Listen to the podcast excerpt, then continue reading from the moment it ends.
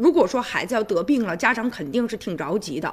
但如果得的是罕见病的话，家长可能啊更是摸不着头脑。今天呢就是国际罕见病日，那孩子一旦要是得了这个罕见病哈，恐怕家长就觉得哎呀挺绝望的。而且还有的人啊求医问药了十年才知道孩子究竟得的是什么病。咱们来说其中一种叫做小胖微粒综合征啊，就是属于一种呢罕见病。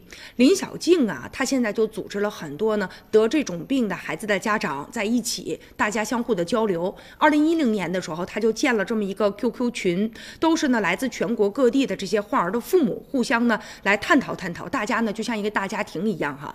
呃，这个群最开始是二百多人，到现在已经呢有一千五百多人了。其实呢，他的孩子也是得了这种病。他呢第一个生的是儿子，没有什么问题。结果呢第二胎又生了一个女儿，原本是儿女双全啊。结果呢没成。想女儿一出生了，各方面表现就有点不太对劲儿。哎呦，孩子软趴趴的，而且又不会哭，也不会吃。三天之后，他们就带着孩子去到医院去了。没成想哈，哎呀，这个。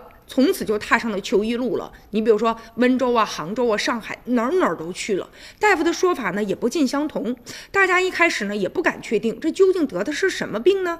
觉得看上去好像像脑瘫，又感觉好像呼吸睡眠障碍。哎呀，接下来的日子哈，他呢也是特别的痛苦，就和爱人两个人一直奔波着给孩子看病，但最终没有啥效果，也不清楚得的是啥病。直到呢二零零七年的时候，上海呢有一个医生就说：“哎呀，你。”这这个孩子得的不会是小胖威力吧？他呢第一次听说这个词儿，他都不知道啊，没听说过这个病究竟是什么。但是两个月之后，通过基因检测。结果呢？医生在病历本上写了三个字儿。后来他才知道啊，原来呢这是一种罕见病。但是医生跟他讲了，说你这个病啊真的是没法治的。他呢就要控制自己的情绪。当时心情很复杂。第一个觉得好像没法治了，医生都说了，就给自己判了死刑了。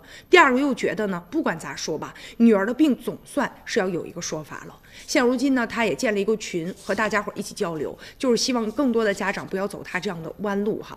但是呢，这种罕见病其实并不罕见，在我国也有很多的得这样病的人啊，确实也让我们觉得非常为他们担忧。